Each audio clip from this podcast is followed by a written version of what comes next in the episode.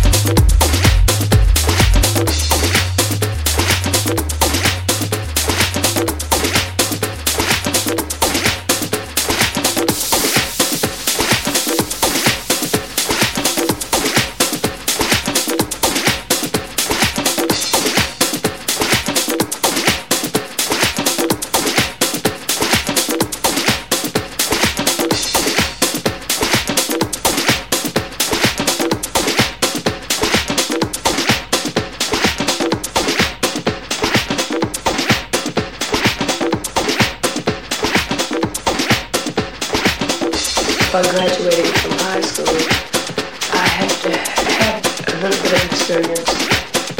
I didn't know what to do my livelihood. I didn't know what I'd make my career of because, well, everybody's kind of quite like in question about what their future is going to be. And I uh, worked at a few jobs. I came over to Motown with a group called the Delphi's.